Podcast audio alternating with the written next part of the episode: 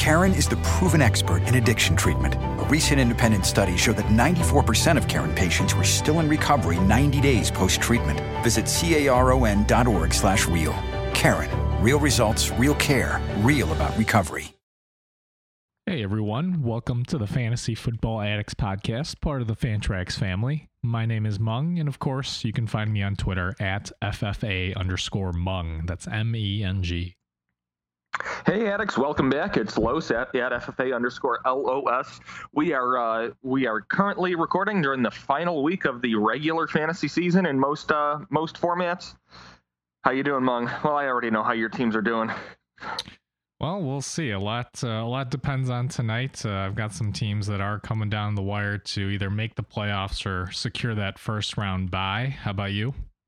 Yep, same thing. Uh, I'm, I'm actually uh, hoping you take a take a few steps back. If if things sit as they are right now, I could conceivably jump you for the uh, first for the first for the number one seed, but I should have a first round bye uh, locked in, and then uh, bigger, more important game for uh, super producer Dan, hoping for him to make it into the uh, into the playoffs to make half the uh, half the playoff seating belong to the to the podcast.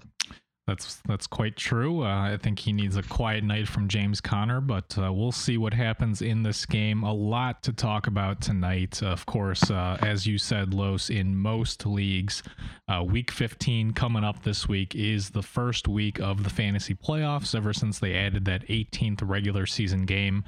So uh, yeah, it's it's you know it's one week at a time. So don't worry too much about the fantasy uh, championship matchups just yet, unless maybe if you have that bye and then stash some defenses and quarterbacks that people might try to snag and stream over the next couple weeks. Yeah. It's a winning strategy. There's always more to getting that first round bye than just getting the first round bye. You don't have to worry about that week, so you can stash, just like you said, defenses, streaming quarterbacks, or take those potential plays away from your opponents. Usually that's the more important part. Yeah, and we're going to talk about specific matchups, sit start questions, uh, try and get into some helpful stuff uh, for those who have made the fantasy playoffs. And of course, before we get into all of that, uh, we want to talk to you guys about Thrive Fantasy. Thrive offers DFS style contests on player props. It's super easy. You pick 10 out of 20 player props for the week, with each one getting assigned a fantasy point value for the over and under based on how likely the outcome is. The more you get right, the bigger the payout. Thrive Fantasy has over $100,000 in weekly prizes, including their Sunday contest, where first place wins $20,000. Sign up now with our promo code FFA, and you'll receive an instant 100% deposit match of up to $100 for your first deposit, minimum $10. Check it out today on the Apple App Store or the Google Play Store, or you can play at thrivefantasy.com. That's T H R I V E fantasy.com. And what a perfect segue that serves to be for a uh, our Thursday night football game. A team that is getting it together at the right time, starting to thrive. Kansas City Chiefs at the LA Chargers. Kansas City's getting it together. Start your regulars. Uh, we had a surprisingly quiet week for Travis Kelce. Uh, that's not going to last here. They've got that middle of the field run funnel. Kelce should be just fine catching balls uh, all over the field, really. The uh, wide receivers are where the uh, Chargers try and focus their defense. Yeah, I'd be a little bit more worried about Tyreek Hill in this matchup. Uh, should be a bounce back here for Kelce and should be another nice week for Clyde Edwards-Helaire. Absolutely. He uh, he didn't have a ton of uh, looks, not a ton of opportunities, but certainly got the got the touchdowns for you there. I think you can lean on him uh, heading into the playoffs this week. The LA Chargers offense is clicking, and Herbert has shown he can put up the numbers and support wide receivers, even, even if they aren't those superstars, Williams and Allen. Whoever the top two wide receivers are healthy for this game and cleared from COVID protocol, I think are solid starts regardless. Uh, hopefully that's Allen and Williams, but Josh Palmer and uh, Guyton have been very solid in support of the team. If Ekeler can't go, there's going to be a committee split between Justin Jackson and Josh Kelley.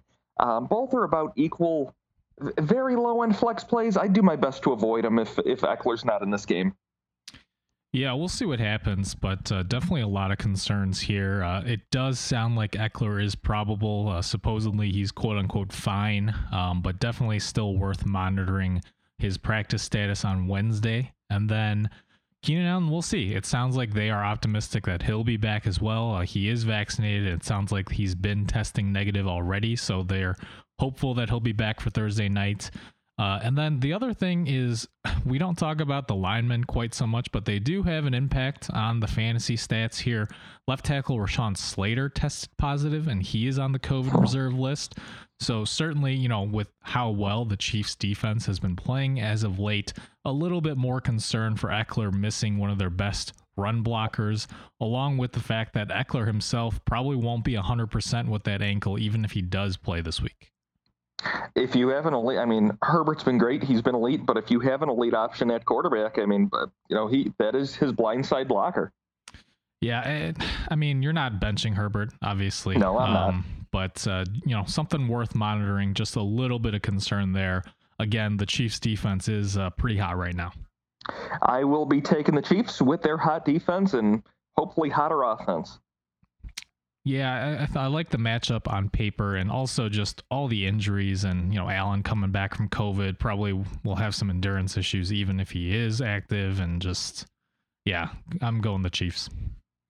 That'll take us into a special playoff week one edition of Saturday midday and, and night football. Saturday afternoon game, 3.30 Central, 4.30 Eastern, will show us the Raiders at the Browns. The Raiders got crushed this week, but Jacobs still retained value with all his pass game targets with Drake gone, which is what we've hoped for for his, uh, the, the duration of his career to this point. Hunter Renfrow had another 14 targets, remains a very solid play, certainly a starter for your lineup. While I'd certainly avoid Foster Moreau for the rest of this season at least, after two poor games, hopefully Darren Waller's back for us this week. Yeah, we'll see about Waller. Um, there was initial optimism for him last week, and then he ended up not being able to go. So we'll see about that. But uh, yeah, I mean, I, I, think you hit it. It's it's really just Jacobs and Renfrow. This is a Raiders offense that's really struggling right now, and uh, it certainly won't get any easier this week against Myles Garrett. Speaking of struggling, the Browns uh, the Browns offense struggled a little bit too. Uh, uh, Nick Chubb was limited by that Baltimore rush defense, and Kareem Hunt twisted his ankle early in the game, sprained his ankle. Um, we'll see how long he's going to be out for, or if he's going to be back in this game. Um, I don't really see Raiders putting up much against Nick Chubb here. I think he's going to be absolutely fine. Feel good about slotting him back in your lineup. Um, they should be susceptible. The the run uh, the wide receiver situation. I guess Landry is your best bet there. Maybe if you feel lucky about Donovan Peoples Jones, but that is something I'd try and look away from this week.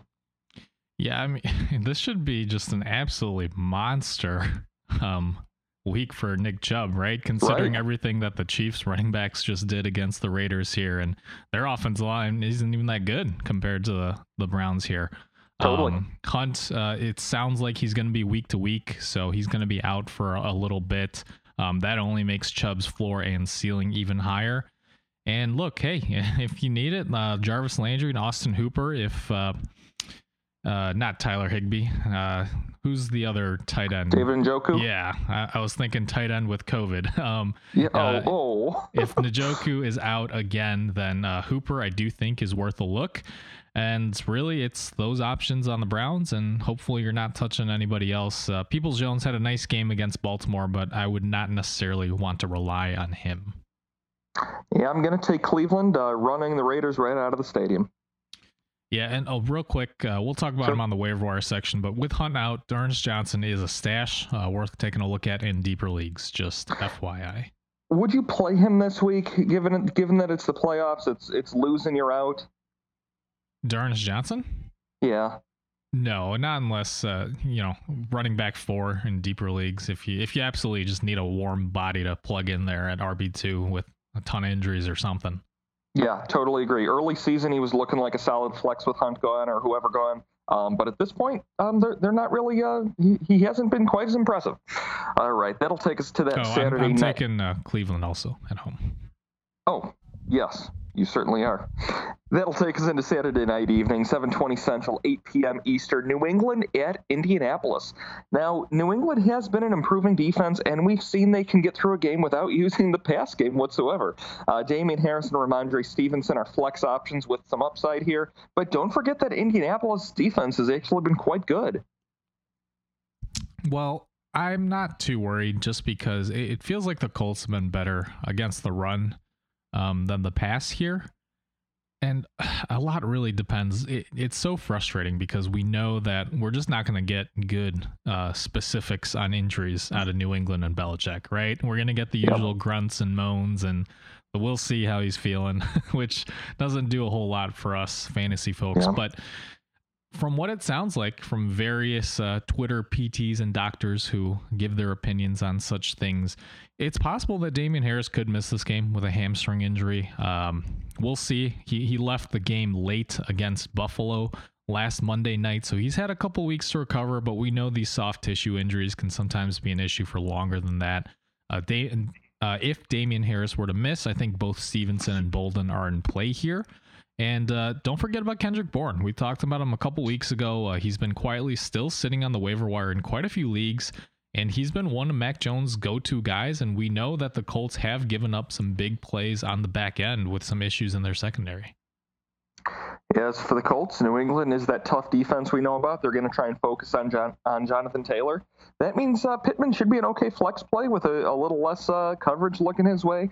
But there's nothing that's going to make me bench Taylor at this point. No, it's uh, and if anything, New England's better at stopping the pass than the run, and uh, totally. Taylor's been so, so, involved as a receiver lately as well. It's just, I mean, he's the clear number one running back every week until he's not. Uh, as you said, Pittman is worth a look as well. And I think if I had to pick, uh, there are better options on the waiver wire in most leagues. But if all that's left is Wentz and Mac Jones, who would you be starting? That is a fantastical question. Um, boy,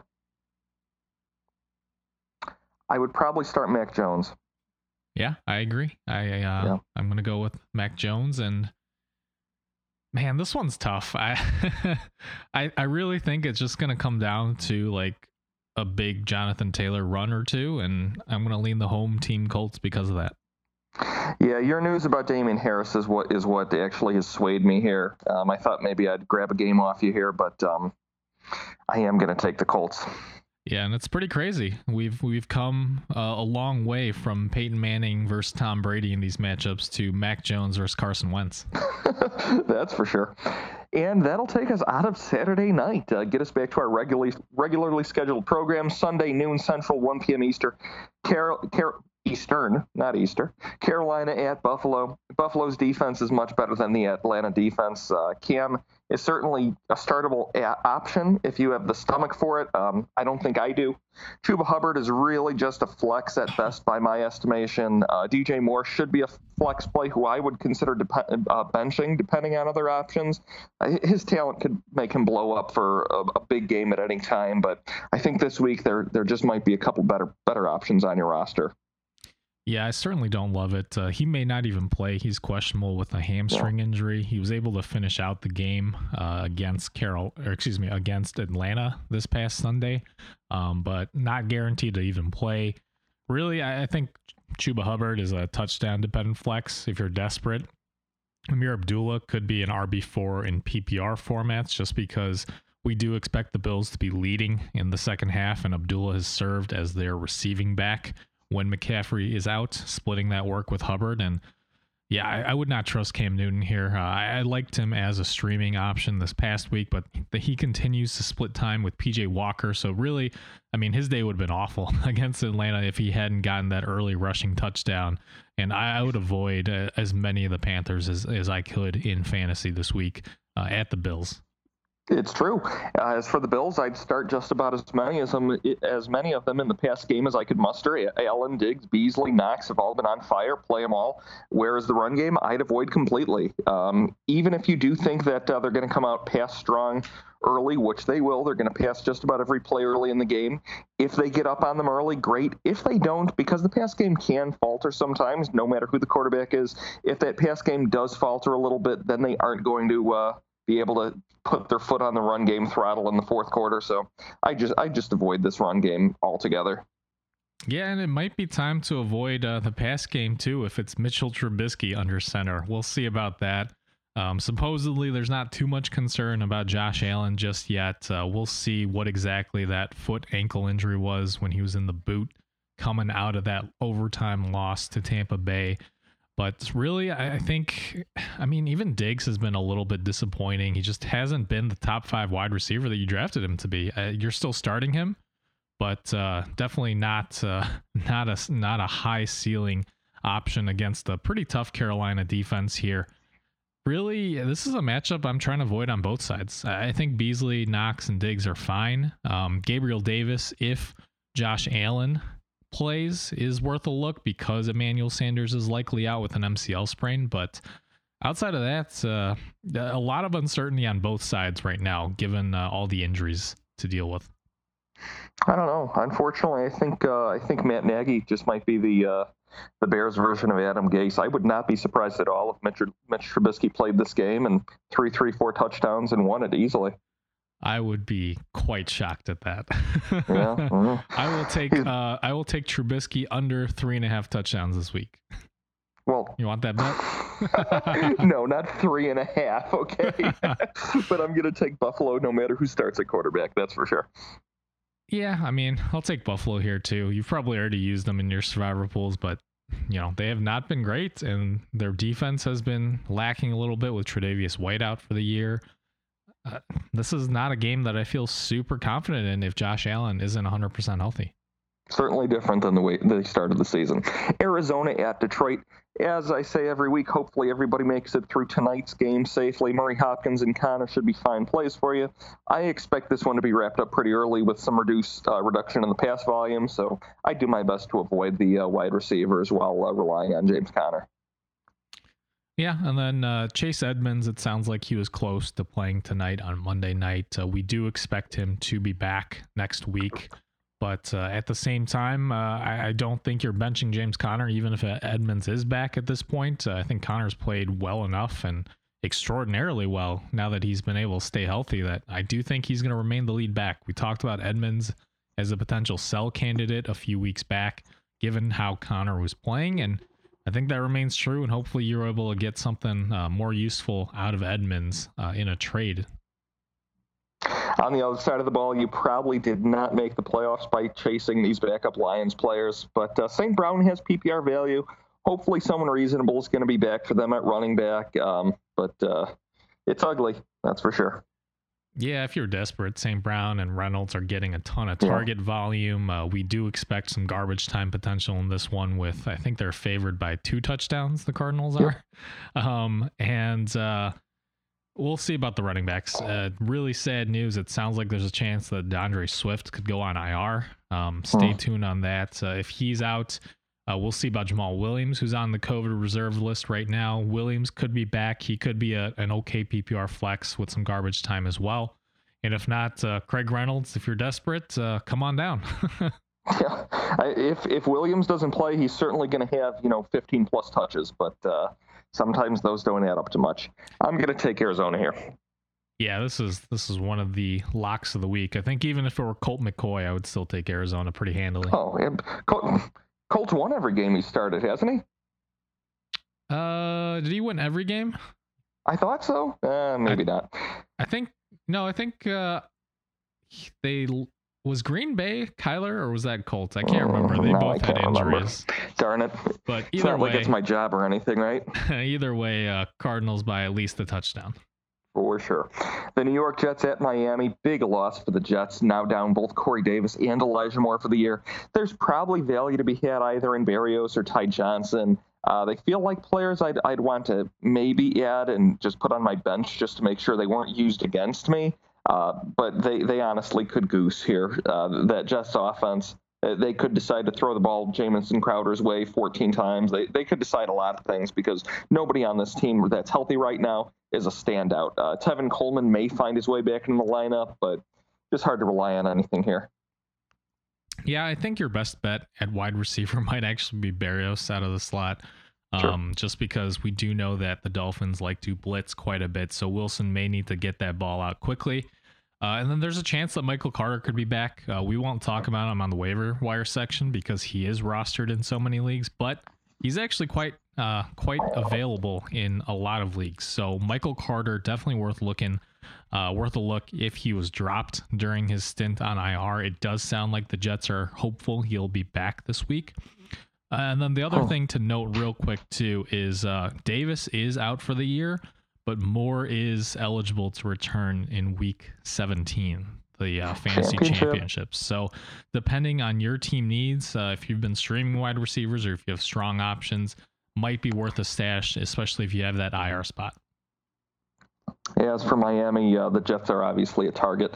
Tua is a streamable quarterback if needed. Gaskin and Waddle should be decent enough plays here. Uh, Gesicki should be all right as well. Uh, I've got a very lukewarm temperature on these on these players right now, though. Yeah, I've got Tua as the uh, top streaming quarterback option for this week. Uh, oh, DeVante Parker is in play as well. Uh, he's finally 100% healthy, I think, coming out of the bye. We never know Maybe. with Parker, but uh, sounds like he'll be the healthiest he's been all year. And Fuller's still out, so that should concentrate that target share a little bit to Waddle and Parker. And we'll see about the running backs. Uh, all of their running backs are on the COVID list. Um, Gaskin, uh, Phillip Lindsay just came down with it on Monday. He had a positive test, and then Salvon Ahmed as well. But it does sound like uh, Gaskin and Ahmed are vaccinated, and they are expected to hopefully test negative and be back for this game. Sounds like a team missing uh, Jakeem Granter about right now. Yeah, sounds like a team that might finally uh, let Tua cook. We'll see. We'll see. Maybe. Uh, hopefully, we get to see him heat up and cook. I'm going to pick Miami against the Jets. Yeah, this was a close one uh, a few weeks back when they were playing uh, in New York. Uh, but it's worth noting that was Joe Flacco, who might actually uh, uh-huh. have have had the experience to be more equipped to handle the Dolphins' exotic blitz packages, and I do think that they're going to uh, get home against Zach Wilson a little bit more. So I'm, I'm going to take Miami here as well. Dallas at the Giants, uh, you, you aren't sitting Zeke without a much better play here. The, the lack of production at running back is helping all three wide receivers stay relevant, but that may not have to be the case here against the Giants. Yeah, I mean, the problem is that Dak Prescott hasn't looked the greatest since he came back from that calf injury. Uh, he's been missing some throws. He just is not looking great at all. And uh, I mean, you're starting him, but the Giants defense has actually been okay, even though Justin Herbert just torched them. Um, it, it's tough. I mean, you're starting Lamb and Cooper. Gallup is a fringe flex option. Uh, you're starting Elliott, especially with Pollard still questionable, although it does sound like they expect him to potentially be back. Uh, but really, yeah, it's it's. I don't know how much I trust Dak Prescott. I mean, do we do we want to go down the list and? Yeah, let's if, do it. I think it's worthwhile. Well, so to be clear, I mean Prescott's had some nice blow up games, but the totally. last two games, you know, just one passing touchdown, under 250 yards. Um, three out of his last five, he's scored less than 15 PPR points. I mean, Tua against the Jets or Dak against the Giants this week. Oh well, you're already starting uh, in a tough uh, at a tough spot. Wow, I thought I thought we were getting softballs to start. I thought you were going to say Prescott or Mahomes. Um, gee, that would really, uh, wow. Like it's not crazy, I know, right? I don't know. Like we know Tua's got a fair floor of like 14, 15 points. He does. I don't know if we can say that right now about Dak Prescott. I'd be hard pressed to start Tua over Dak, but that's just the way I play fantasy football. You might say the exact opposite. In fact, I will. Would you care to yeah. make a friendly wager? I am down one on you. I misspoke uh, a couple episodes while you were gone. Uh, you are up on me in the in the bets this year, as as few as there they have been. I, I can't do it on Dak. He's he's your guy. He's not mine. I can't support him that way. Okay. Um. I mean, Dak Prescott or Taysom Hill, who's been on fire just with rushing production.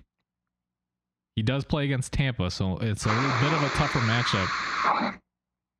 I'll go. I'll, okay, let's do it. Let's go crazy. I'll I'll take Dak over Taysom here, just because it that game was not great for Taysom. If it wasn't for that last play, which Alvin Kamara admits should not have happened, Taysom Hill would have been a pretty disappointing quarterback for you this week.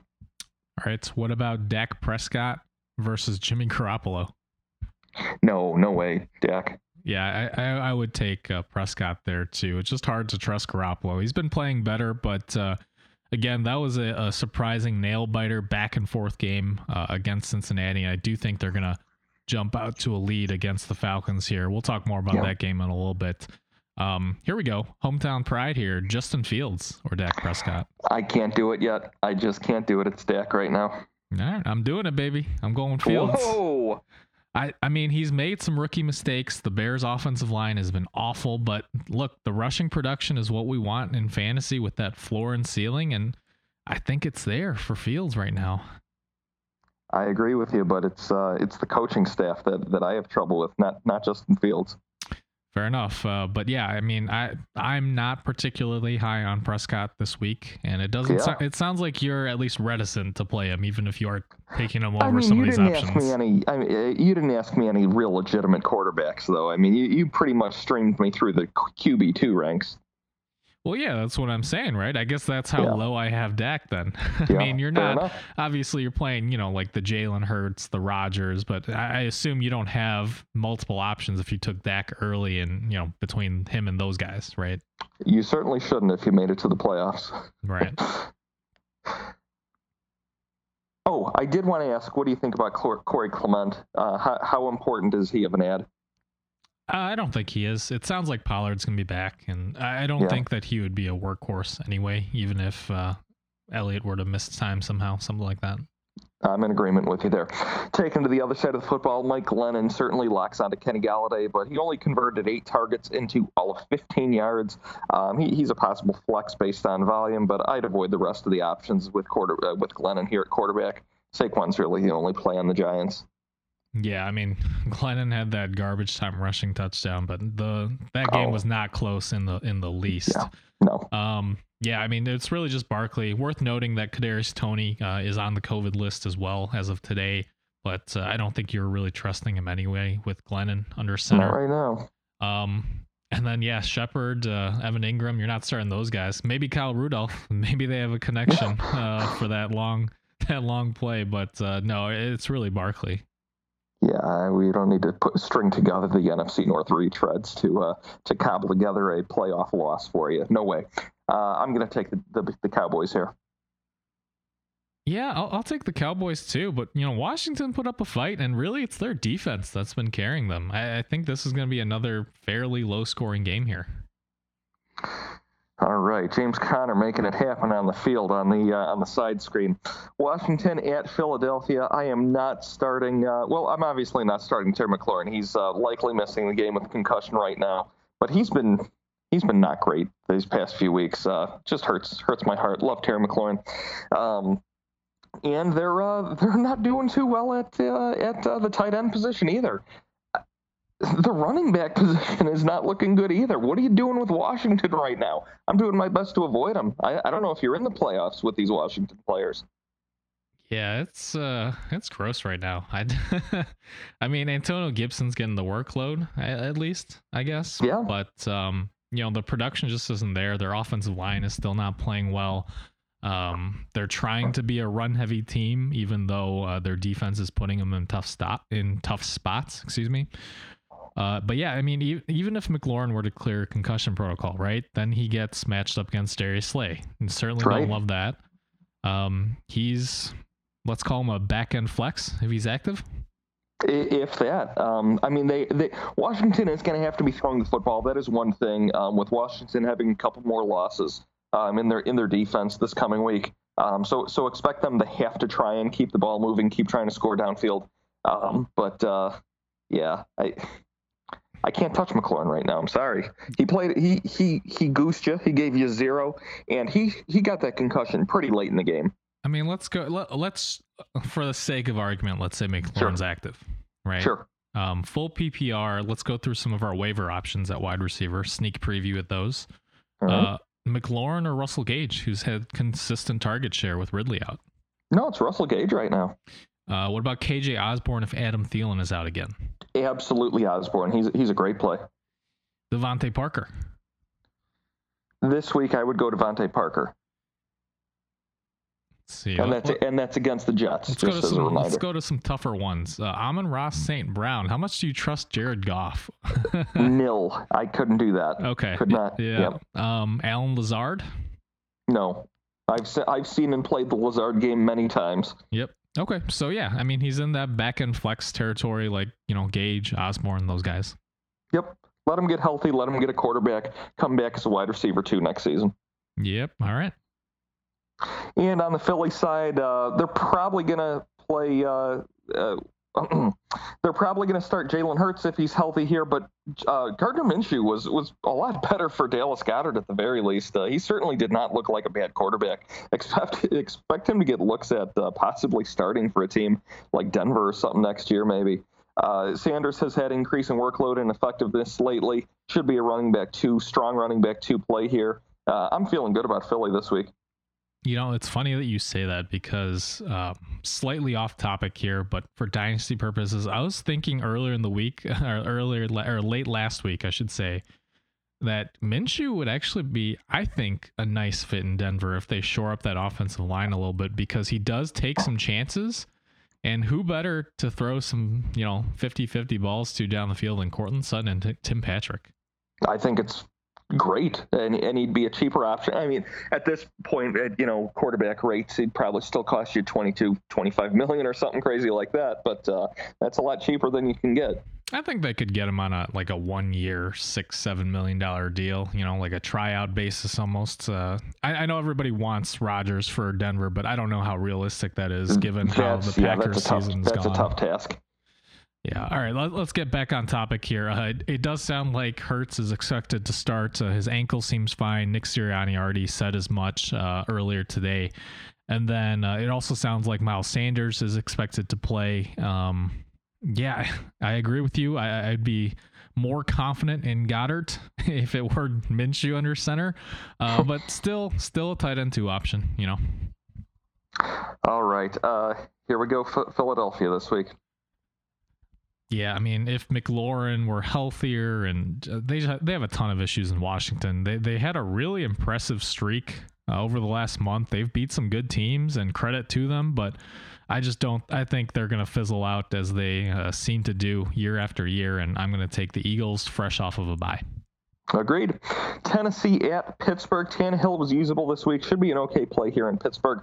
Uh, there's definitely better days ahead as Julio continues to get back into game shape. They did not have to lean into him this past week. I think Julio could have had a pretty solid game if uh, if the game was going to be closer.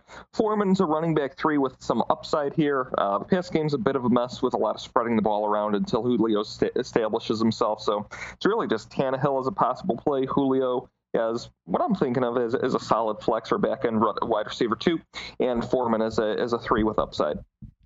I mean, define solid for Julio. I I think he's going to be fine. I really do. I think they they could have expected more out of him this past week. The way I define solid is uh, 12 or more points PPR. Ooh, uh, man, yeah, I think you have more confidence in him than I do. So Julio over Russell Gage for you then? Yes. Um, if let's say, for the sake of argument, McLaurin's active. Julio. Okay. I, I think he's in that same range. Um, but I think, I mean, I Pittsburgh's secondary hasn't been great. Their defense overall hasn't been great, but I think they keep running it. They, it's just their formula. They haven't been throwing a ton, and even then, you know, Julio just hasn't looked like his old self. Uh, I, I don't know. I, am not quite as confident in, in him as you are. I don't think. Fair enough. On the other side of the football, you're you're definitely not sitting Diontae Johnson or, or Najee Harris at this point. Claypool and Freiermuth are good options depending on who you have available at this point in the season. Freiermuth's been usable most weeks. He uh, he did lay a bit of an egg for you one of the weeks one of the weeks recently, but he is still a tight end. Let's not forget that. Claypool's a wild card, could blow up big time or uh, could give you next to nothing. No, I, I, would go back to avoiding Claypool this week. Yeah. Uh, they got you know a, a, Minnesota secondary with a lot of issues on a short week, uh, so I, I, think you're avoiding him. Uh, he's still just a boomer bust wide receiver four, and I would say bust more so. In fact, I like Tennessee's defense as a streamer this week. I guess that's why. And uh, it's no surprise that we disagree on this one in terms of the matchup pick. Sure, I'm gonna uh, bury the lead there, Meng. I'm gonna go ahead and pick Pittsburgh this week. Yeah, I just you know with all the issues that the Titans have had, um, it seems like they just play well despite them, and I just have very little confidence in Ben Roethlisberger or that offensive line, and even on the road, I'm gonna I'm gonna take the Titans here. I, I trust in Vrabel to you know get his team ready for all these matchups. I think our different uh, opinions on this game may weigh into the way we see Julio Jones, um, especially talking about the fourth quarter. So, uh, yeah, hopefully it's an exciting game either way. Wait, but you're the one who's high on Julio. Shouldn't uh, shouldn't you right. be? Oh, so you're Exa- saying they're going to be in catch-up mode in in I, late? I think so. I think Pittsburgh is going to get it together at home. Najee Harris, Diontae Johnson are going to shake through this Tennessee defense and, and get some early scores. Gotcha. See, I think Julio will have a very quote unquote solid five catches for like 50 yards. That's 10 points. That's not killing you. It's not, but I would rather have Parker against the Jets. Uh, Gage's target volume, but you know we've. Well, we've you didn't ask this. me about Parker. You asked me about Gage. Well, what about Parker? No, take Parker. Really? Okay. Yes. Right. Yes, I'd have Parker over Gage. It, it's the matchup. It's this this this week. Very well. All right, I'll allow that. All right. Houston at the Jacksonville Jaguars. Brandin Cooks had a great game. He's got a chance again here. Uh, do not chase any other targets on this team.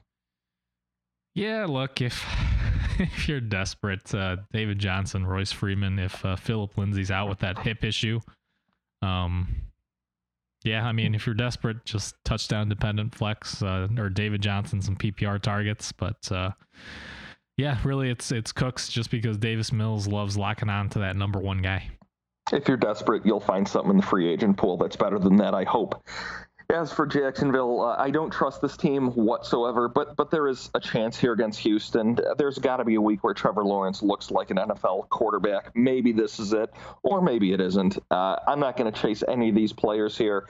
You can't trust James Robinson with what uh, the the coach is doing here. Although there's been there were some reports that uh, Trevor Lawrence actually checked out of a few James James Robinson runs, so maybe he won't do that so much. I don't know. Yeah, it sounds like uh, the team's ready to move on from Urban Meyer, yeah. and uh, as well they should be. But uh, let's not forget that Trevor Lawrence had his best game of the year in Week One against Houston. Um, that being said, I just I don't trust any iteration of the Jaguars team right now. I O'Shaughnessy and Shenault and you know Treadwell, they they all have some PPR usability in deep leagues, but the ceiling is just so low for all these guys. That's not who you want in the first week of the fantasy playoffs. I mean, in in deeper leagues, you know, if you need the bodies to plug in at the second or third flex position, something like that, then yeah. But I don't want anything to do with the Jaguars. Yeah, not when not when it's you know one game, one and done, or you know move on to the next round.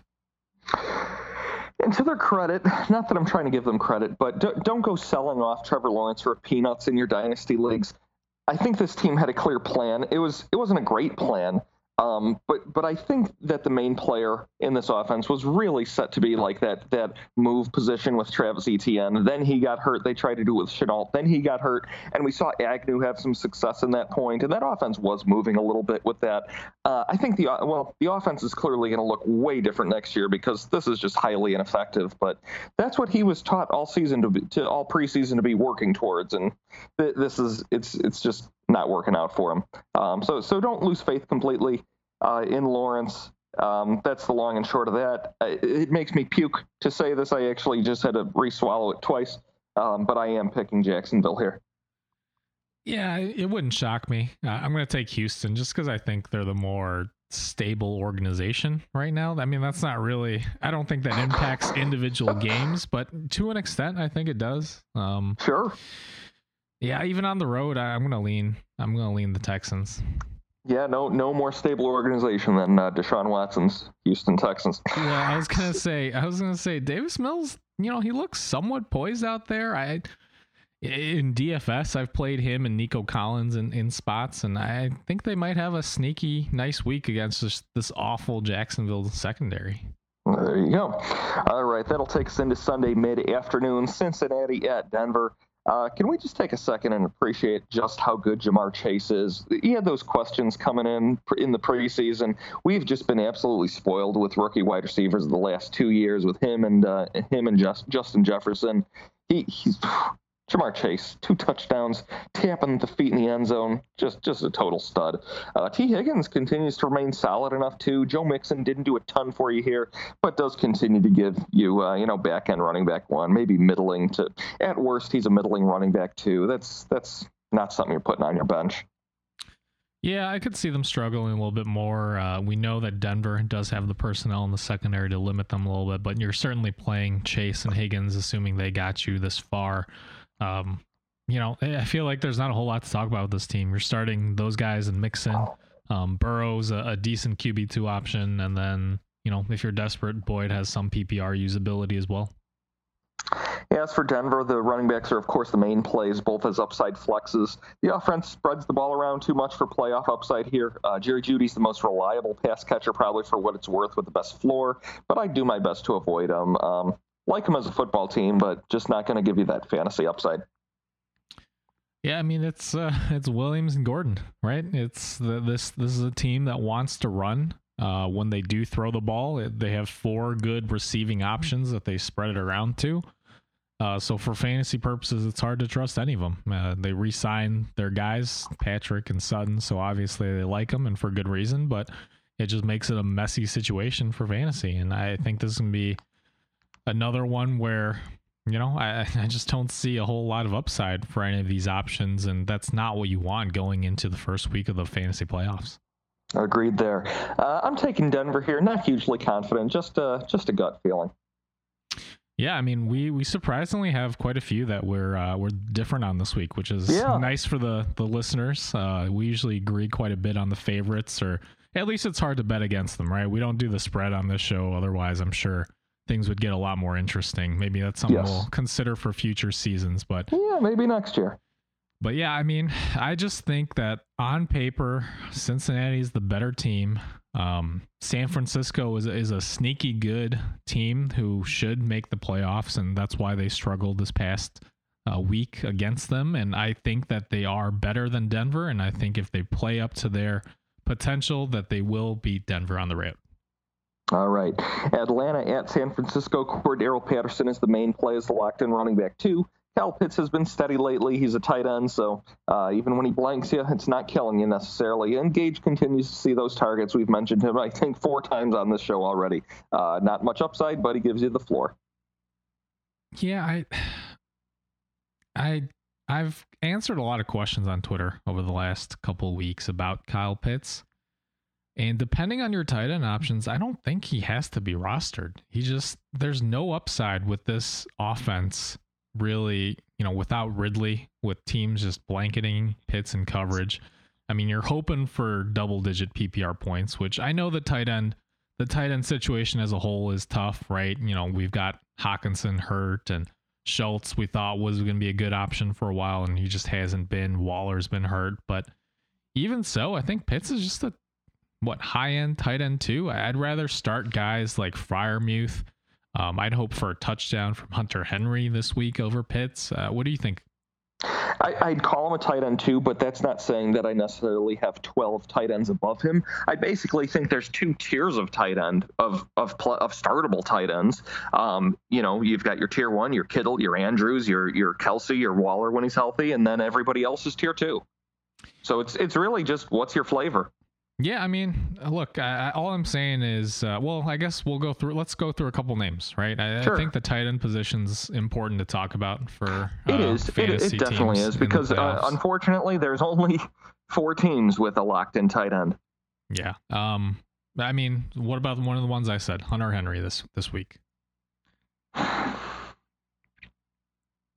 probably go Pitts over Henry, but but Henry's a touchdown machine. Yeah, I just I, I, think it's gonna be tough to run on the Colts, and when they do get close, I, I still think that we could see uh, just you know all he needs is that one touchdown, right? That I, I mean I agree with you, and the Colts do have some opportunity at the tight end, but the problem is with when it comes to Hunter Henry, even in good tight end matchups, he's only getting I mean he's getting two catches only, but he's turning them both into touchdowns. Yeah, and I'm just saying I'd rather bank on his three catches, one of them sure. being a touchdown, than you know the Falcons at this point. Sure. Sure. Um, Jared Cook against the Chiefs, a potential high scoring matchup here. For me, I would stick with Pitts just because, yeah, great, good job, Jared Cook, but the the answer could be Donald Parham just as easily. All right. Um, if Njoku's out again, Austin Hooper. That's one where I think we would go Austin Hooper. Okay. Uh, Pat Freiermuth against the Titans. No, Freiermuth, man. Yep. I agree there. Okay. Um, Yeah, I mean it's pretty bleak at tight end, so I, I I mean, somebody asked me earlier on Twitter. They had guys like Dawson Knox and T.J. Hockenson on the waiver wire, and I'm like, drop Pitts. No, like, that's totally. Yeah, I guess. I guess you know what? Maybe there are three tiers of tight end because I I wouldn't put Knox in that top tier, but I would put him firmly above just about everybody else you mentioned. Yeah, and I think Freiermuth belongs there at this point Yeah, too. totally. Um, yeah, I mean, all right. We've talked about we've talked about Pitts enough here and my hatred for him, but obviously I, I love him in Dynasty. I've got him ranked as my top Dynasty tight end, of course. But uh, Really, over George Kittle. yeah, I mean, I, I love Kittle. I, I think in redraft it's still Kittle, but I mean, 30 versus 22. Like at some Okay. point, the age How has about to over play Mark in. Andrews? Yeah, I mean, just the flashes we've seen from Pitts, right? Uh, if How about the flashes we've seen from Andrews? Perennially undervalued. I don't think Andrews is ever going to get uh, is ever going to get the respect I he think deserves. I think Andrews firmly belongs in that same tier as Kittle at this point. But it, it's just the fact that Pitts is 22 and and what Yeah. we saw from him. I mean, this is a guy who for the next decade could be, you know, Travis so Kelce. could Andrews. He's only what? What's Andrews? Twenty five. 25, 26, I think. I think. Yeah, he's he's you know five years younger than Kelce. Look, I, I wouldn't call you crazy if you put him as the tight end one dynasty. I just it, it's Pitts for me. All right, I hear you. All right, does that take us to San Francisco? Speaking of, uh, Debo, Kittle, Aiyuk, whoever's healthy starting running back should be fine against the Atlanta defense. Hopefully that's uh, Elijah Mitchell, I guess, but uh, Samuel's going to continue to get running back work regardless. He's been a lot more of a running back than a uh, wide receiver the past few weeks. Uh, Wilson stepped in at running back. Against Atlanta, he's going to be fine if Mitchell isn't around. He was not great for you this week at all, though. Yeah, if if he's if Mitchell's out again, uh, I think Wilson's a fine flex with upside. Uh, Yeah. It does sound like Mitchell should uh, hopefully pass concussion protocol. It's just because his symptoms started late last week on Monday, so it was tough for him to go through it. Um, but it sounds if Mitchell's playing, I mean, I'm playing him as a high end RB two, RB one probably. Absolutely. Um, the the one thing to note is that as good as Debo Samuel's been this year, and I don't I don't know that it's had anything to do with his injury, the groin injury, but he just hasn't been targeted quite as much with Kittle back. Uh, they've been using him out of the backfield, which keeps him, you know, in play. But at the same time, I, we haven't seen that massive, you know, the top five wide receiver ceiling from earlier in the year when Kittle was out, right? We're seeing Right. now that the targets are split a little bit more. Really, I mean, it, it I think the pecking order now in PPR, assuming you're flexing a San Francisco player, is Kittle, then Samuel, then Aiyuk, not excluding the running backs. Yeah, totally agree. But this is this is 100% of, uh, because of all the issues they've had at running back. If Mitchell was there and he could just stay there and play, I think Samuel jumps right back into how he was before. Yeah, I mean, either way, uh, you're you're starting all your Niners against the Yes. Falcons, with the exception of maybe Aiyuk, right? He's still uh, He- He's the question mark, but I mean, if, if it comes down to, I mean, we've run through a lot of back end wide receiver names today. I think I'd have Aiyuk at the top of that list. what about your boy Julio? No, I, I'd have Aiyuk over Julio. Okay, all right. Yep. Uh, I'm going to take San Fran here. Yeah, I'll take the Niners on their way to. Uh, it seems like a wild card berth. Yeah, it does look that way. Uh, Seattle at the Rams. It's truly hard to take too much from Seattle beating up on Houston when their next matchup is the Rams. But it seems Wilson's uh, Wilson is back in business. He and the two wide receivers should be good to go. DK Metcalf always says that boomer bust potential. Never going to be a top drafted wide receiver in my book, but I don't write all the books. Uh, Rashaad Penny was really the the the play of the player of this game. He had the game of his career. Maybe he's a back end running back two here. Uh, it's tough against the Rams. Can't lie about that. Yeah, I d this season's so weird. I mean, the Rams, the Rams add like Von Miller, uh, and then their defense is awful for a few games, and they lose Jalen Ramsey tonight, and they're they're really stopping Kyler Murray. I I don't know what to. Yeah. Uh, yeah, I, but I just have very little confidence in Russell Wilson, assuming that Jalen Ramsey's back off of the COVID list by Sunday. I mean, you want to go through the same names? I mean, if you're in the playoffs, you probably weren't starting Russell Wilson this season. I, I think we can leave it at that. Okay. All right. Right? I, I, I thought don't perhaps rely on you'd him be this on the week. other side. Yeah. Yeah, I, if would he not. was playing Houston again, Yeah. No, give me Tua, give me Taysom, give me, give Yeah. me all those guys we talked about. Yeah. Unfortunately, yeah. And uh, unfortunately, I think that means I would start like Julio over Metcalf at this point. That he's been terrible. I mean, I know he's playing through this like injury, Yeah. but at the same time, like I know the talent's there, but it just hasn't been there since Wilson's fingers been back. They haven't been connecting, and I I can't trust DK Metcalf in the fantasy playoffs when he's hasn't done anything. See, the thing is, if if you have Metcalf on your roster, you spent a second rounder on him, which means you you saw all the stats from last year, how he was great, then totally disappeared, and decided it didn't matter. So I don't think you're going to sway anybody who already knows that potential with DK Metcalf into uh, not playing him here. Yeah, well, I mean, I, I think it's definitely Lockett over Metcalf right now. Totally, absolutely. Uh, Lockett seems like a you know that back end wide receiver two, uh, wide receiver three range. Yeah. Yeah, if you've got that choice, Metcalf all day or uh, uh, Lockett all day. Uh, what about like guys we talked about, like Julio versus Metcalf? I, I couldn't put Julio over Metcalf. Um, just just the pure talent, you, and uh, ju- you- I mean he's just a beast. I was gonna say you love the matchup against the Jets, DeVante Parker over Metcalf. No, I think I would. yeah, I get it. I get it. Yeah, but uh, okay. All right, let's move on. All right. As for the Rams, start your regulars. If Seattle can produce on offense at all, there's going to be an even bigger game for Stafford and company. Uh, Jefferson's a fair flex play if that's the case. But if you don't think that's going to be how the game plays out, um, probably think a little more about Henderson, Mich- uh, Michel, stuff like that. Yeah, we'll see about Henderson. Uh, he should be able to clear COVID, uh, assuming he's vaccinated, which I do believe the reports suggest that he is. Um, so Henderson's back. You're starting him against this awful Seattle run defense. Michel might be in play as uh, as Yeah. a desperation flex, depending on how this game goes. He could punch in a touchdown. Um, they've they've talked about potentially making this a little bit more of a committee, uh, just because of Henderson's issues. He had the quad injury even before the COVID list. Yeah. And, uh, wasn't uh, wasn't Rashaad Penny drafted in the first round, or am I going nuts? Yeah, he was a first rounder along with, uh, I believe, Michel. Yeah, we could see Michel versus Penny, two two good first round players. Well, I think they were taken almost back to back. uh, Yeah. in, in the late first uh, that year. That's what. I thought. That's what I thought. See, I'm not going nuts just yet. Because I remember people were shocked that uh, Belichick took Michel. Uh, Right. All right. I'm going to take the Rams here. Uh, I don't think it's going to be a drubbing, but I don't necessarily think it's going to be close. I mean, they're they're looking good against the Cardinals tonight, which you know that means they're going to lose by 30 to Seattle. but uh, look, on paper, I, I agree. I'm I'm taking the Rams here. I just the NFC West, you know, it's it's crazy. Even when we've Yeah. talked about this before, even when the Cardinals were terrible with their Yep. you know Drew Stanton and guys like that, they would always play Seattle tough.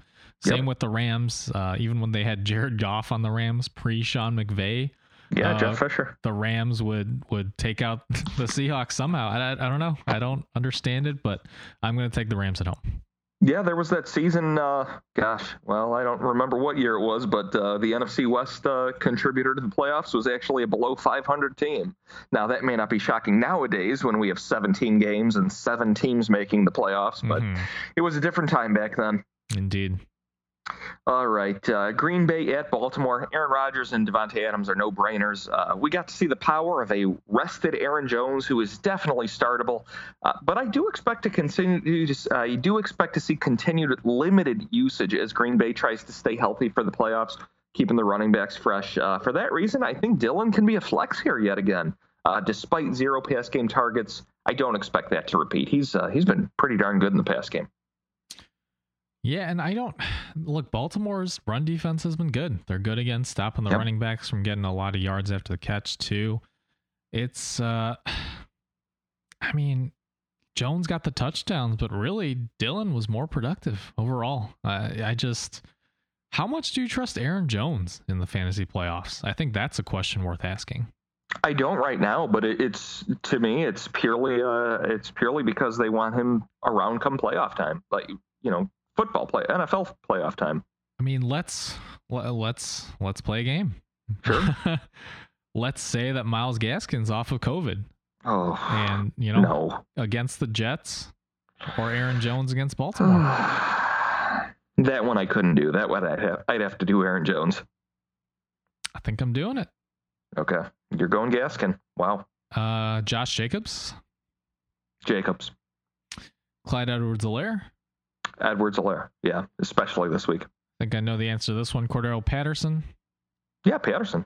All right, so these these are somewhat easy. Let's let's go down a bit and see just how much you like or don't like Aaron Jones. All right. Um, either of the Denver running backs. No, Aaron Jones. Yeah, against Cincinnati, I agree. Uh, I'm sticking yep. with Jones there. Um, do you trust garbage time for Jamaal Williams if he's back and Swift is out again? Not a chance. Yeah, I do not either. I will agree yeah. with that one. Um, pretty sure you already don't like the Houston running backs, so I don't even need to go there. No way, Jose. Here's uh, here's an interesting one for you. Let's say Damien Harris is out. Rhamondre Stevenson. Yeah, that is an interesting one. Um, hmm. Ask me again at game time. yeah, but you know he's uh what? That's the that's the discussion RB2, though. Maybe? And again, it's not because I don't think Jones is good. I think he's elite. I think he's phenomenal. But I think the Green game game. I think I think Green Bay has a good game plan with these running backs, and I think they're going to use it. Yeah, it's a clear committee, and it's a tough matchup. That's yep. And I mean, because you throw on Baltimore with all the injuries in their secondary, you don't run on them because their front seven's been fairly healthy for the most part. Yeah, it's totally. uh, yeah, I I don't love it. But yep. uh, all right, let's move on to the purple side of this game. Yeah, welcome to the playoffs, ladies and gents. Uh, Jackson went down early. Uh, we need to see what his workup shows, what exactly is going on with Lamar Jackson. Tyler Huntley was actually not terrible for the past game. Andrews and Brown who has been not as great as late, but uh, Andrews and Brown remain starters. Bateman is a consideration, though the Green Bay secondary is better than a lot of people consider.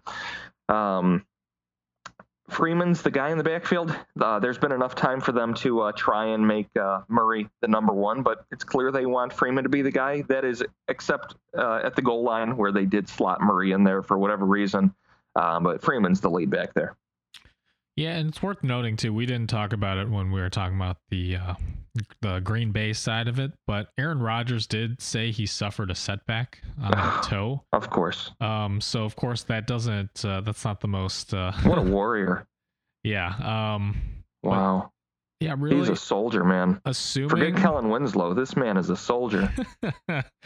uh, but I, I, will say, you know, it sounds like he's going to continue playing through this. Uh, surgery is not, uh, you know, in the in the books. But I was surprised that this line is set at 43 and a half, given how bad the Ravens secondary has been. Because I could see this turning into a shootout type of game, like we just saw on Sunday night with Justin Fields. Yeah, his toe's fine. Um, for the record, he's going to light them up. Um, I don't know if it's some sort of mind game he's trying to play or if he's trying to, you know, avert the narrative that he set for himself, unfortunately, with the whole immunization garbage. Um, the guy's fine. Yeah, and it does sound like on the other side, Lamar Jackson is expected to play. It was uh, they had the MRI. It was not a high ankle sprain, but he could still be a little bit limited, so definitely something to watch for. We might not see that blow up game, but I would be hard pressed to bench Lamar Jackson for any of the Taysom Hill, uh, you know, totally not Tua yeah, type no guys. Way. No way. Um, because I again I do expect this to be a high scoring game. So, yep. all that being said, uh, who are you taking here? Pains me to say it, but I'm taking the Packers. Uh, you know that as a as a Brady fan, I am happy that it's tied up between the Rams and the and the Cardinals so far tonight at halftime. I will be rooting for Baltimore, but I in my my head I will say Green Bay uh, on paper has the edge just because of how well Rodgers has been playing, and I hate saying that, but I have to give credit where credit's due. It's true. Sunday night football, New Orleans at Tampa Bay. Taysom Hill had that game we talked about earlier. Uh, sort of did not do much until uh, until that run that ended the game, and the right football play would have been for him to uh, take that knee in bounds, run the clock out, just like uh, Alvin Kamara so astutely informed us of uh, but hey, uh, he runs the ball, he scores touchdowns. Taysom Hill must be starting Taysom Hill in his own league. Uh, Kamara was great. The wide receivers did not need to do much, and I would completely avoid them here, not knowing what Hill has in store in the pass game. I mean, somebody's going to get a nice garbage time touchdown. But yeah, uh, but who? good luck. Uh, yeah, I was gonna say roll the dice if uh, you're in a deep league. Good luck with that. Juwan Johnson. Um, I yeah, I, I don't know. Um, we'll see if Mark Ingram's back, but you're starting Kamara regardless. Obviously, Yeah. Uh, you know, a tough run matchup, but he'll get plenty of receptions and such. Yeah, it's really just Hill and Kamara, right? I mean, Deonte Harris is still suspended, uh, so maybe that narrows it down a little bit to Callaway or Smith or Lil Jordan Humphrey, which is an awesome name, by the way. But It uh, totally is. uh, but yeah, Yeah. I'm not I'm not trusting these guys in the fantasy playoffs unless you're absolutely desperate in like a 14, 16 team league, something like that. Yeah, on the other side of the football, speaking of trust in the fantasy playoffs, I like this Buccaneers team. Very easy, very easy analysis. Start Brady, start Lenny, start Gronk, start Evans, start Godwin. Don't look back.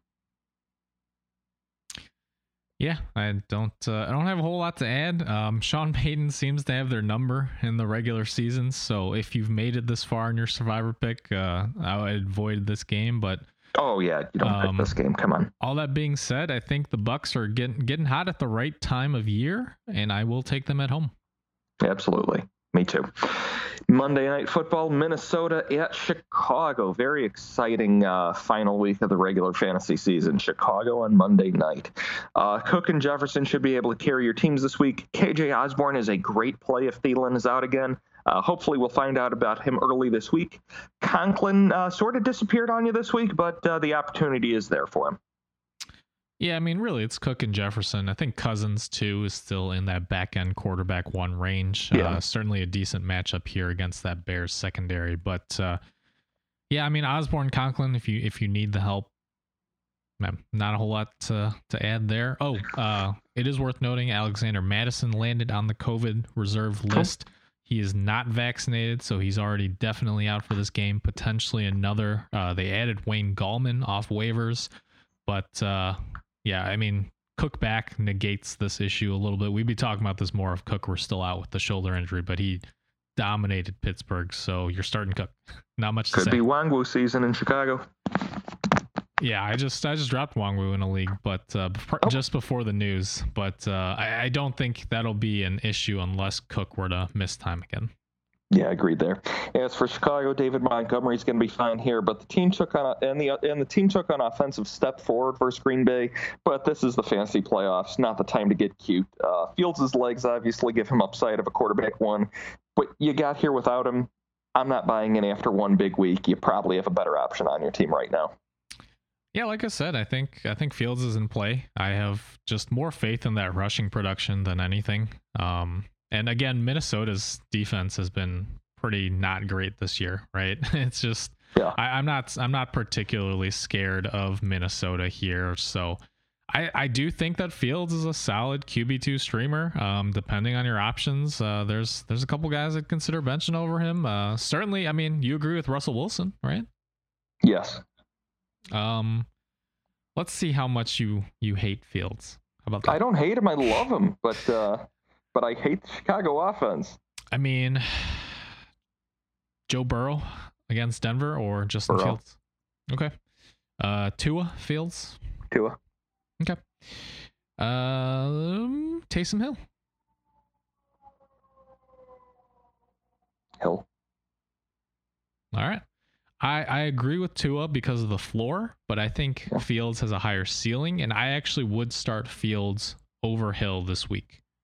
Yeah, he, he has the ceiling of a quarterback one, but um, I've been a Bears fan a long time, and I know that they do not put things together when you want them to. But I think barring injury in this matchup against the Vikings, I think Fields has a higher floor than Taysom Hill against the Bucks. Is that, that's my thought. Yeah, well, you heard me pause there. I don't want either of them. I would look elsewhere regardless. But uh, Fair enough. Um, Yeah. at receiver, uh, good luck hoping for another Byrd or Grant touchdown. It's still Mooney if you if you absolutely need that wide receiver help. Um, and I don't think it's a bad matchup, right? Eh, But you certainly look. You're not you're not starting Allen Robinson. All right, I know not he's back. chance. He looks checked out. Uh, he it yeah. It, it's Mooney if you have to pick one of these Bears receivers. You got it. All right. I'm going to take the uh, the Vikings. I don't think it's crazy for Chicago to win this game. I'm, I'm gonna throw that out there. I think I don't. I can't. I mean, Detroit did beat Minnesota, so nothing's crazy. Yeah, and I don't. uh Off the top of my head, I don't know what the spread is. Oh, it's it's three and a half right now. Not terrible. And I think I would take the Bears plus three and a half. And I think the Bears money line is interesting. All that being said, and for the purpose of our pick'em game for this podcast, I will take Minnesota. But like I said, I this this will be a fun game to watch. We'll be recording during this game next week, so I'm sure you guys will have uh, our thoughts on everything as it all unfolds. Yeah, listening to me vomit repeatedly. all right, so we're both taking the Vikings then. Sure am. All right. All right, some COVID news here. Uh, a lot to dissect. Uh, of course, coinciding with the fantasy playoffs. Uh, aren't the fantasy gods fun? Um, Myles Gaskin, Salvon Ahmed, uh, both were on the COVID list as of last week, so they do have a fair chance to return. Philip Lindsay uh, tested positive on Monday, so he is likely out this week. Darrell Henderson, Jamaal Williams, Mark Ingram, Keenan Allen, and David Njoku all were out last week, but do have a chance to return this week. And then Alexander Mattison is already definitely ruled out for this week. And then Kadarius Toney and Tyler Higbee were both placed on the COVID reserve list on Monday, so they're both questionable. We'll see what happens there. And we do know for a certainty that David Johnson was activated off COVID, so he should be back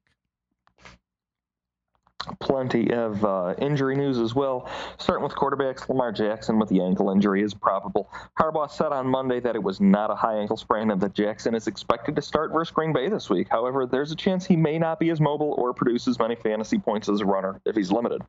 Josh Allen, questionable with the foot injury. Allen was in a boot after the overtime loss to Tampa, and it sounds like there is a chance he could possibly miss this week's game versus Carolina. As with Jackson, there's a chance he could be limited in his rushing even if he is active. This is another situation to monitor for updates on, and the fantasy GMs should secure another quarterback earlier on in waivers just in case here. Taylor Heinicke with the knee injury is probable. Heinicke said he was more concerned than injured after the game. And as of now, it doesn't sound like it'll keep him out this week, so keep an eye on his practice status just in case. Jalen Hurts probable with the ankle sprain. Nick Sirianni named Hurts the starter versus Washington this week, so he should be good to go, barring any setbacks in practice. And Daniel Jones doubtful with a neck injury. Jones met with a neck specialist Monday, so we'll see what the results of that are. Getting Jones back could make Golladay and or Shepard more flex-worthy plays. Can I uh side note here? Can I just Please. um can I just say that they need to fix this officiating with the uh, the personal fouls and the. I, I, think that intent needs to be part of the consideration here. I, I don't know if you're watching the. Uh, I'm I'm catching a replay right now. Let's um, see what happens. The the penalty on Simmons for that accidental, the incidental the helmet on the the elbow to the helmet for Cooper Kupp. Like, come on. Yeah. Like yeah. I I get it. Like you wanna you wanna keep these guys safe. Nobody wants CTE, but like and and look, if he actually did slam into him, then yeah.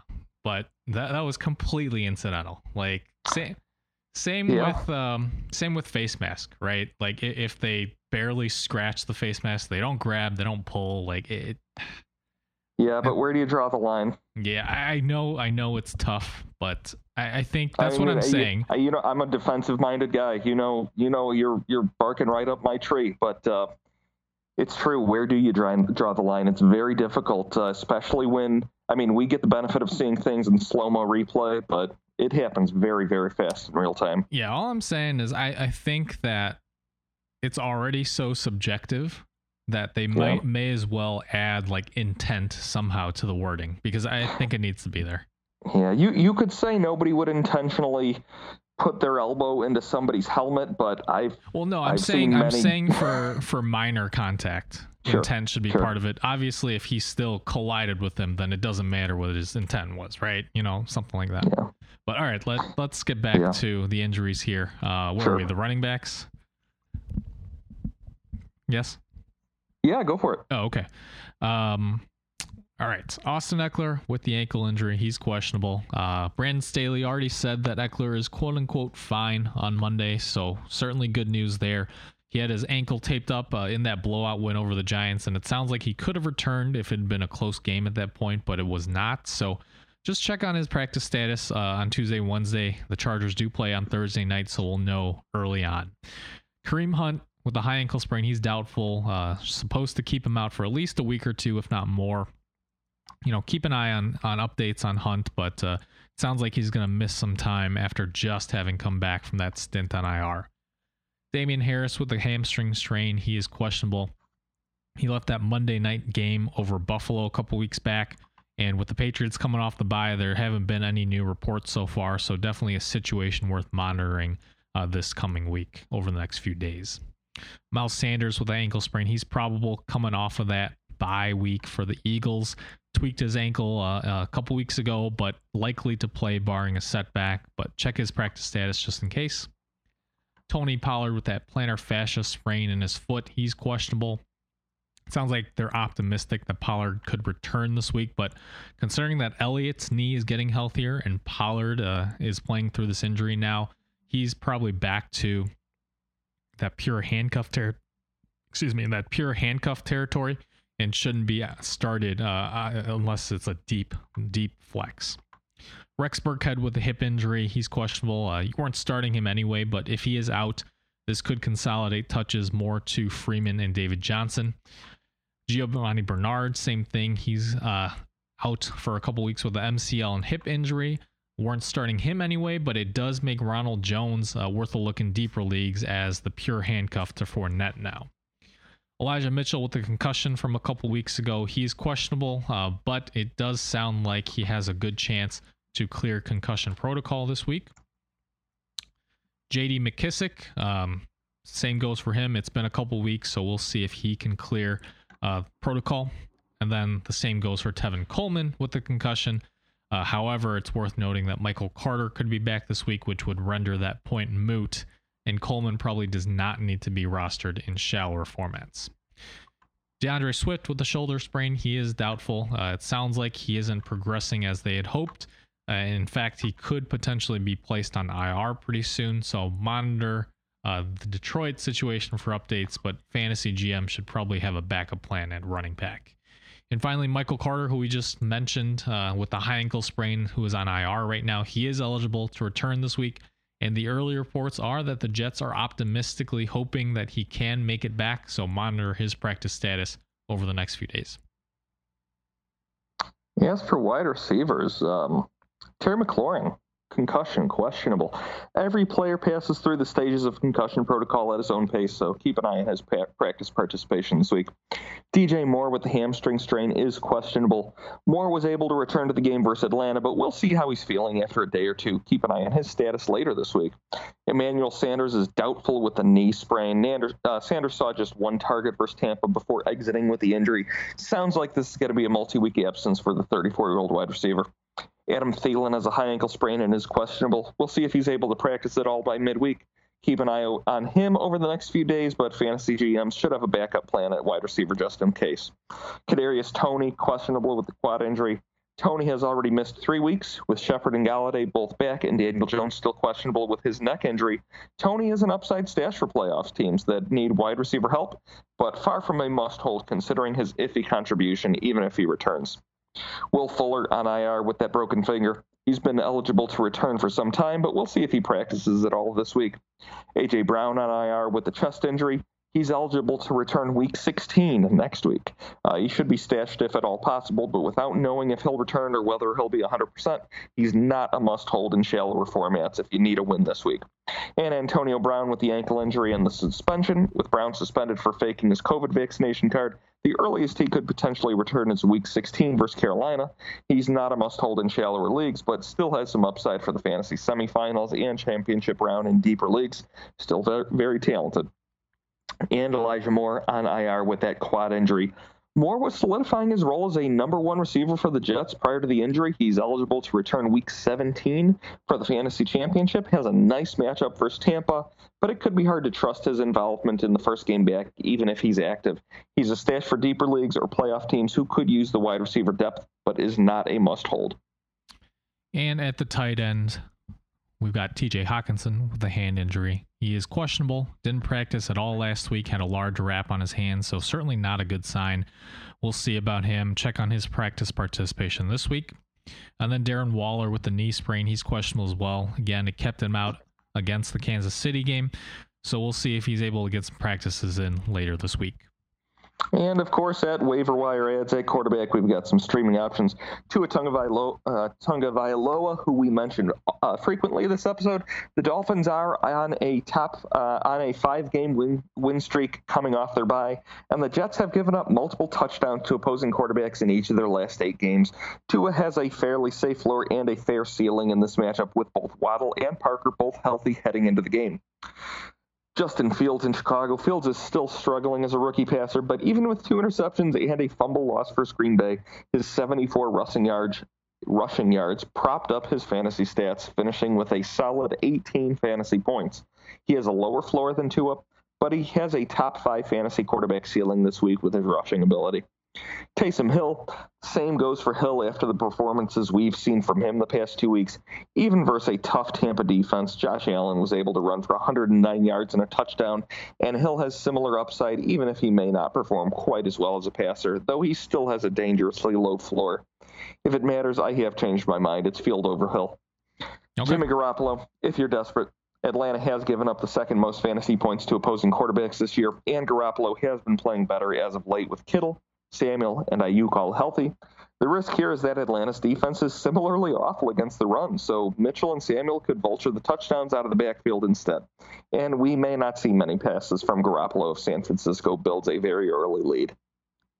At the running back position, we've got Rashaad Penny, of course, had a monster game against Houston, but don't go too crazy bidding on him, as the Rams this week are going to be a much tougher run defense than that Houston front seven was.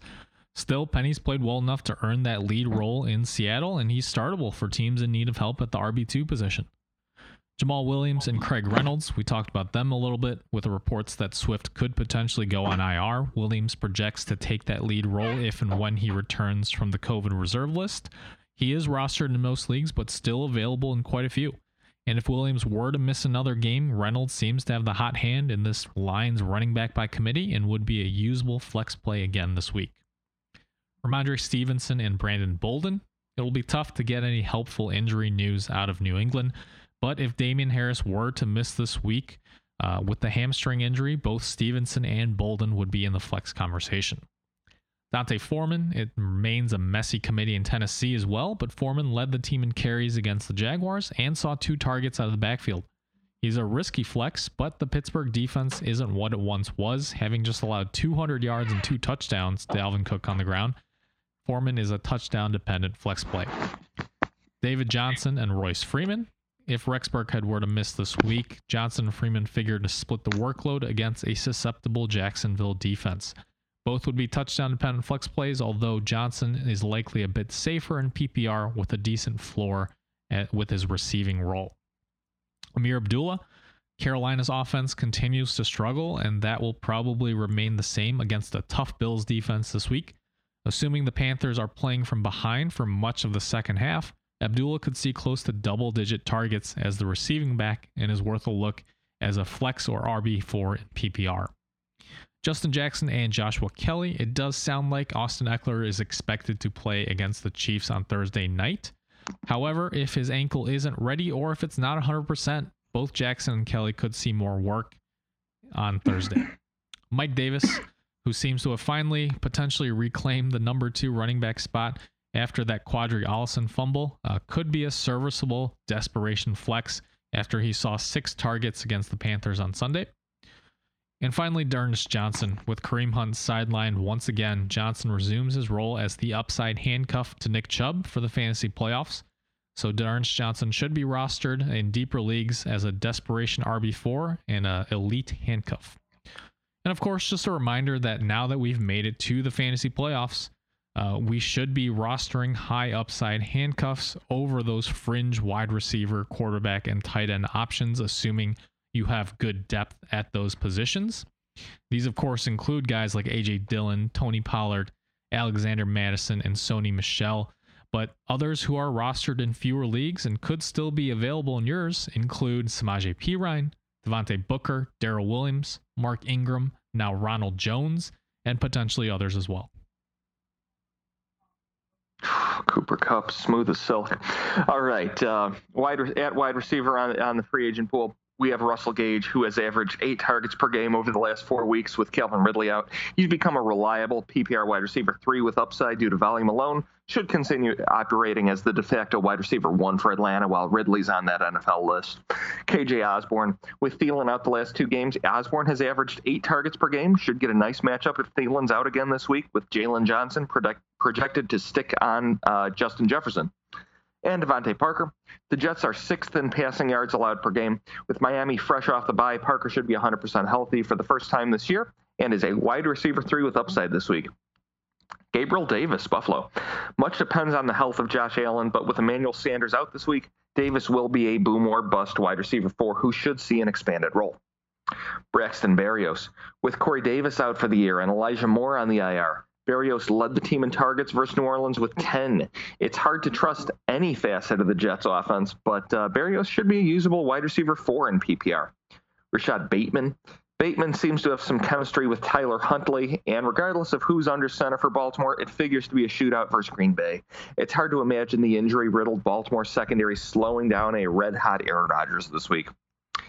In uh, in LA, Jalen Guyton and Josh Palmer. If Allen were to miss another game on the COVID list with the Chargers playing Thursday night this week, Guyton and Palmer could both be flex worthy again, especially if Ekeler is limited by his ankle injury as well. Amon-Ra St. Brown and Josh Reynolds in Detroit. If you're desperate, both wide receivers are seeing targets from Goff, so both are upside wide receiver four plays, especially with a high chance of garbage time production with versus Arizona, uh, or with Arizona this week favored by 14 points and Allen Lazard. With Cobb out versus Chicago, Lazard stepped up and was uh, and was second on the team's targets with seven behind only Davante Adams. With all of Baltimore's injuries on defense, Lazard is a boom bust wide receiver four option with a high fantasy ceiling once again this week. And at tight end, we talked about Pat Freiermuth for quite a few weeks, and he's finally rostered in over 60% of leagues, but surprisingly out there in quite a few. He's logged at least three receptions in every single game since Juju went down, and he has six touchdowns over that span. Jared Cook, who we talked about, his production has been very inconsistent, but he's seen at least three targets in every game this season. We've seen some Thursday night shootouts when defenses are, de- are still recovering from Sunday, and the Chiefs have already allowed six touchdowns to tight ends this year, even though Cook was quiet during their last encounter. Austin Hooper. If David Njoku remains on the COVID list, Hooper should again see the vast majority of snaps at tight end. The Browns have few receiving weapons, especially with Hunt now doubtful with a high ankle sprain. Hooper uh, tied Peoples Jones for second on the team in targets against Baltimore with seven apiece and could see volume again this week. James O'Shaughnessy. Jacksonville continues to look horrific after being shut out by Tennessee on Sunday but O'Shaughnessy is averaging six targets per game since Dan Arnold's injury. Volume makes him at least worth a look as a tight end two option, although the ceiling isn't particularly exciting. And finally, for desperate, John Bates, who played 71% of the snaps for Washington, with Ricky Seals Jones coming back from injury and logging just 46% of the snaps in his first game back. Neither Washington tight end is a reliable option, but if you're desperate, the Eagles do allow the most fantasy points to opposing tight ends, and they've given up a shocking 11 touchdowns to tight ends through 13 games. Couple decent options for uh, streaming defense in playoffs week one. Cleveland, Myles Garrett looks to be leading the race for Defensive Player of the Year here. And the Browns have had multiple sacks in 11 of 13 games thus far. They should be able to get after Derek Carr and a Raiders offense that that's stuck in neutral right now. Miami, the Dolphins should be well rested coming off their bye and have logged multiple sacks and at least one turnover in every game dating back to week nine. Joe Flacco was able to handle the blitz uh, blitz heavy defense in week 11 when these two teams met, but the rookie Wilson may struggle more. Philadelphia. The Eagles should be well rested coming off their bye, and though Washington has scraped out some wins over the past month, their offense is still struggling, having won most of these games in low scoring contests. Philadelphia's defense could feast as well if McLaurin misses this week with a concussion and Minnesota. If you're desperate, Minnesota's defense has been inconsistent this year, but they do face the rookie Fields this week. Despite his mobility, Fields still threw two interceptions and lost a fumble versus the Packers on Sunday night, and is likely to continue making rookie mistakes, especially behind an awful Chicago offensive line. Man, I gotta say, I'm. Uh, I hope the Rams can hold on to this win. I would love it if the Bucks could somehow end up the number one seed at the end of the year. I'm sure you would. But uh, yeah, I mean, for fantasy purposes, just a ton going on this week. The first week of the playoffs, uh, just important to continue moving on. So we'll see what happens. Uh, of course, that makes all the waiver wire decisions, the lineup decisions, all these sit start questions even more important. Uh, so, of course, for your specific league and team situation, if you guys have questions, happy to reply on Twitter. You can find me at FFA underscore Meng. That's M E N G. And you can find me at FFA underscore Los. That's L O S. You can find the podcast on Spotify, Apple Podcast, Stitcher, and more. Wherever you're listening, hit that subscribe button so you don't miss any of the upcoming episodes. It's a fantasy world, and we're all just addicts in it. Thanks, addicts. Caron is the proven expert in addiction treatment. A recent independent study showed that 94% of Caron patients were still in recovery 90 days post-treatment. Visit caron.org slash real. Caron, real results, real care, real about recovery.